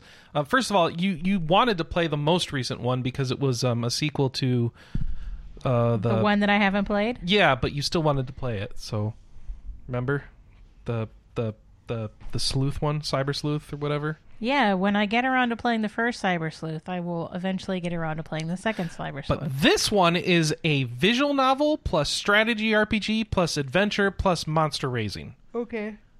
Does that tick at least a few of your boxes? Sure. It should like tick all of your boxes. Okay, you don't care about adventures that much, but it's a visual novel strategy RPG with monster raising, Anna. Okay. How can you not be excited? She's not excited. You know, between this game and the last batch of games, are you just getting the impression that dev- devs are like just picking buzzwords out of a hat and making trying to make games out of them? I, I'm looking at the screenshots and it looks like it has all those things. Yeah. So I don't know. It is um let's see, it stars a kid who gets lost in the digital world. How how unique for Digimon. Um, he partners out with Agumon, which is the little T Rex guy, to find his way back home. There's story choices that affect the story and your Digimon evolutions, with key points and hints to be discovered while exploring the game's world. It's being developed for Switch and PS4, coming out in 2019 in Japan. No word on a localization. I bet we get this, but who knows? We get everything now. We're getting the Granblue game, and that isn't out in the West, so we Hey, get everything. You know what else We we're getting? egg- Oh, go ahead. Mm. I was going to say we're getting a remaster and re-snarkled edition of the Bard's Tale, and it's going to have a physical edition. Which they've just announced the physical edition with a new trailer where you can hear Cary Elwes do a really weird accent, and um, yeah. Ah, the Bard's Tale. If you'd like a physical visual, ah, a physical version of the remaster and re-snarkled edition of the Bard's Tale, which is being done by what? Uh, in Red Art Exile, right? Games. Huh? Red Art Games is doing the limited release. It says. Yeah, but I think inXile is doing the remaster. Oh, okay. Yeah, and this is a I mean, I remaster thought they of gave the it to someone else. huh? I thought they gave it to someone else to do. Who inXile? Yeah. Oh, Because they're doing the new Bard's Tale. I didn't think they were doing the oh. re-release. so Square One is also listed on here, so maybe they're the ones doing it. Yeah, I, think don't so. know anymore. I, I figured Square One is the people who did the original one for the PS2, which this is a remaster of. I can't keep up, people. I don't know.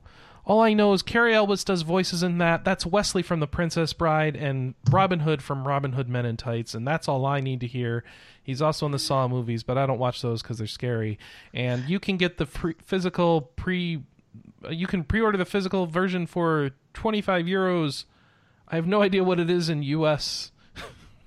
but you can And- pre-order it on the on their website starting on August 13th or starting now. Hey, this is only a European pre-order. Yeah. What is this? That disappointed me. What? This isn't fair to us. Also, to- Tony Jay does a voice in it too. yes, That's he does the voice of- narrator. Yeah, this Yeah. sounds very cool. I don't know what else he's from, but he has a very, you know, like Um, I, he- I recognize his voice. Frollo in Hunchback of Notre Dame and Megabyte from Reboot. That's who. Okay. Yep. And He's passed away though. Makes me sad. yeah, but still, his, his voice is amazing, and his commentary in that game is just perfect. Magicals. I, I do want to. I want to play that remake. So when that I actually comes out, I don't know when it's actually coming out though, for real and in the U.S. But um, we'll see. In the meantime, Magic Scroll Tactics is heading heading to Switch. Haven't heard of it? That's okay. Neither have I. I think it's only in Jap- Japan right now. No, it's on Steam in English. Oh, Steam in English. Oh, I'm Yeah. sorry. All right. It's a side scrolling tactical RPG with a heavy focus on elevation. And uh, yeah. Oh, okay. So it matters where your troops are left and right and up and down, but there's no like overhead map. Oh, that's cool. Um, and then it, uh, yeah, it was out in April 2018 on PC via Steam in both Japan and English. And what do we have? We don't have a release date for the Switch edition or if the Switch edition is coming to the West. To Hell with Hell. No, that's a game name. I'm not just getting cussy. Um, publisher Deck 13 and developer Lazarite Games say To Hell with Hell is a top down pixel art roguelike with bullet hell elements. So Nope, nope, nope, nope, nope, nope, nope. Anna's nope. out because she's not We into got- things like, uh, you know, Enter the Gungeon. This, this sounds like a you buzzwords in game, there. Chris. I'd rather get into Enter the Gungeon, though, is the problem. So I don't know if this is for me either, because I kind of feel like we have games like this already. But it's already out on PC now, on Steam Early Access for $17. Um, So you play a Russian stripper. okay.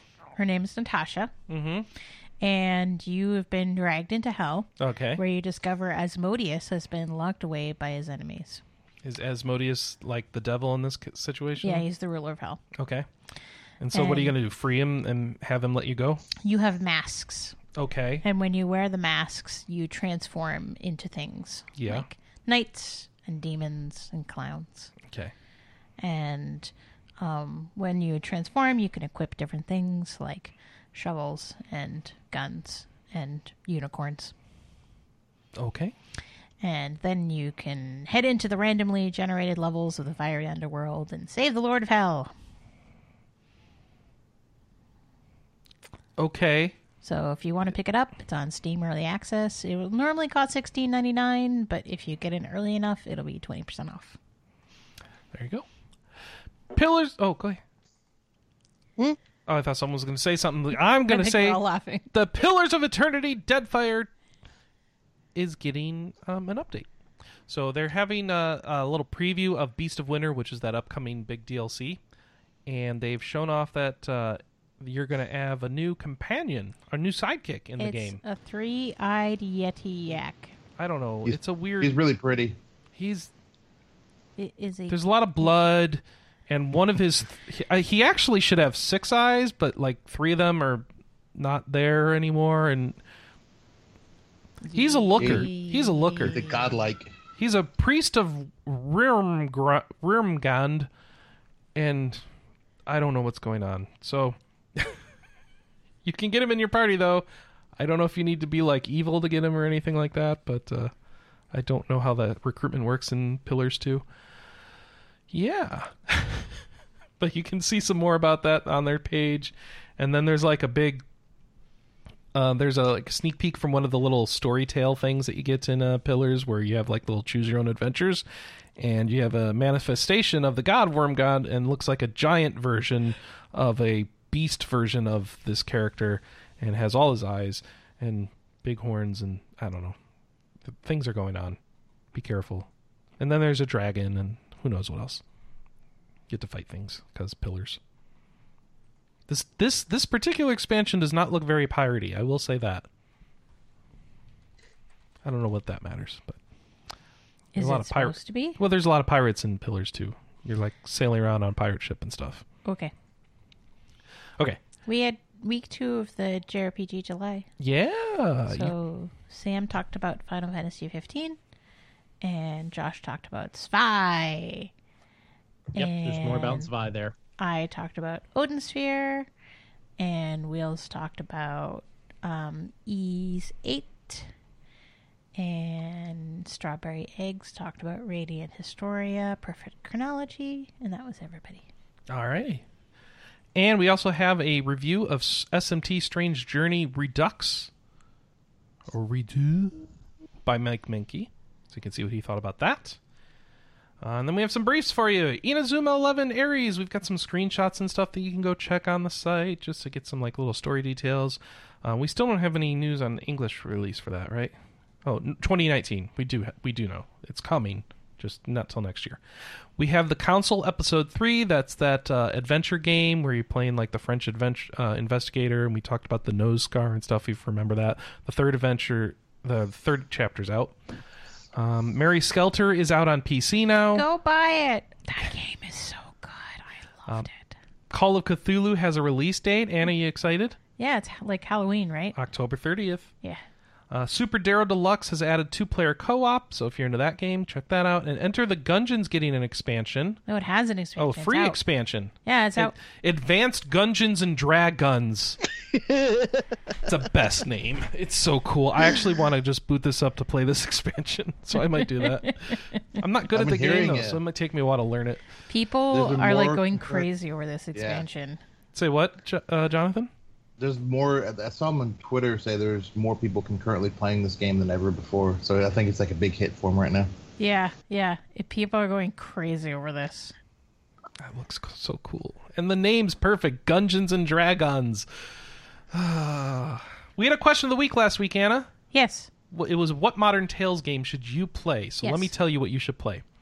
Lord Golbez says, uh, puts in a vote for Berseria. He's in the middle of it and quite enjoying it. I started on Zestiria first and gave up pretty early, but Berseria is probably the best modern Tales game I've played. It might even unseat Destiny for me, which has remained my favorite Tales game from the start. Uh, Tales of Destiny, I hope he means, and not Yes. just Destiny, the Yeah, no, game Tales of Destiny? Okay. Alex, uh, normal podcast participant, says, I'm assuming modern means Symphonia and onwards. So here's my order Symphonia, then Vesperia, then Graces F, then Xillia, then Abyss, then Xillia 2, then Zestiria, then Hearts R. Though, as it's the oldest of the group, Pause may find Symphonia a bit clunky, so would probably suggest that only after finding out if you like the quicker, modern ones. I've not played Berseria yet, but all the reaction has been that it's at least a step back up again after Zestiria. So you notice that second one there is Vesperia, Anna, which is getting a remake. Yes. All right. Ninji gave us a novel catching us up on the entire history of the Tales series. It was amazing. So here's the list of games because you need to go to the show thread and just read this to because it's very long. Number one for you, Anna, is apparently Tales of Symphonia. Number two, Tales of the Abyss, um, which is either on PS2 or 3DS. Tales of Vesperia, which is of course the the remake one coming. Tales of Grace's F, which I do have, you could try. Tales of Xillia, then Tales of Xillia 2, then Tales of Ec- Zestiria, and then Tales of Berseria. So I don't know why that's number eight on his list because it's listed as being better than Zestiria, but So whatever. I think it's because of the chronological order. I, I do agree that if you play them in this order, you can probably appreciate them all without feeling backwards as far as systems and stuff. Yeah. But well, whatever, it doesn't matter. To me, you don't need Zestiria at all. You did. There's a for for story stuff. There's a couple of things that you're kind of But gonna Berser- kind of Berseria is a prequel to Zestiria, isn't it? yeah. Yeah. Yeah, but the the connection is extremely loose, and for me, I had to like Wikipedia the connection, and I was like, oh yeah. I yeah, felt like some of the characters are the same. I think there's like one character. Okay. That's the same. All right. Michael App says skip all recommendations and play Grace's F. Well, not really, but Grace's F is awesome. So don't play Grace's F. I don't know. Wheels anymore. recommends it. Wheels recommends nothing, I guess. Right. Featherhoof says Planet Benefit. Big, big fan of the Tales series since I played my first intro to the series, um, which was Eternia, which was localized as Tales of Destiny 2 here. Uh, so here's the top five chart from Featherhoof. Number one, Vesperia. Number two, Berseria. Number three, Abyss. Number four, Symphonia. Number five, Eternia. Grace's F used to be on the list, but got bumped up after Berseria corrected the mistake that was Zestiria. I thought people liked Zestiria. Where where did all the Zestiria hate come from? Because it's extremely dull. Oh, okay. The the story. I mean, if you, if you think Shining Resonance Refrain had a dull story, Zestiria's story it was just. I don't think that the refrain Shining Resonance story is dull. I think it's predictable. Well, so is Zestiria. Okay. So Yeah. now Just- Grace's F is cool because it has like a childhood friend who gets possessed and stuff. So, Yeah. Grace's F had a good story. um, okay, that's it. We don't have a question for this week, do we? We didn't think of one. Oh no, panic, panic. Which of your children would you sacrifice to the No. cannon? All right, we're moving on. No. if you want to leave us just general feedback, it's podcast at rpgamer.com. You can call or text us at 608 729 4098. And of course, you can go to the show thread right on rpgamer.com. Find the uh, podcast section, go to the RPG cast, post right there in the thread, and we'll read your feedback right here on the show. We're on Twitter at twitter.tv or twitter.com slash rpgamer, twitch.tv slash rpgamer if you want to listen to us live 9 a.m. Pacific, noon Eastern. But I want to tell you what you can play this week. Here's what's coming out. Banner Saga 3 for PC, PS4, Xbox One, and Switch. Finally, you can finish Banner Saga and see if that has a happy ending. Unlikely. um, Ys Memory of Celceta is coming to PC. Yay! I like That's that a on good Vita. game. Does that have a good localization? Yes. Okay. Yeah. It's Yes, Xseed. yeah. It's Xseed. And, and Xseed's doing the PC? Yes. Yeah. Okay, or somebody good that they hired? I don't know. Okay. Ganbare Super Strikers for PC, Mac, and Linux. I don't know anything about this. I don't remember anything about this. It is I- fun to say Ganbare. I know we've probably covered it. Oh yeah, we did. I just don't remember the details. All right, It's a, It's a soccer RPG. Soccer RPG. but it's yeah. not. Um, it's not Inazuma. Yeah. So go check that out. Um, that's all I got. Not a lot of RPGs. What are you going to be playing this week, Anna? Uh, Tokyo Xanadu. And Jonathan. I'm not sure. Oh, Maybe, maybe Banner Saga when it comes out. okay. Josh, Zvi. Kelly, Octopath. and I'm going to be getting back into my Metroidvania Vania. I think. Um, now that Doctor Who's wrapping up Monday night, um, I should be back in on that. So, whew, that's it for me. That's it for you. Thanks everybody for watching us. We'll see you next week, 9 a.m. Pacific, noon Eastern, right here on Twitch.tv slash RPGamer. Until then, enjoy playing the games that you're catching up on, or a couple of these things that are coming out. Maybe you haven't tried before, or Banner Saga 3 if you want to wrap that up, and maybe see how you can avoid the end of the world in that game because I'm assuming you can't because that's kind of the tone they've set. but enjoy either way. Um, we'll see you next week. Any parting words of wisdom, folks? Um. Mm. I've I've got nothing. Uh. don't don't don't sacrifice your kids. Don't sacrifice the kids. We'll see you next week. Bye everyone. Bye bye.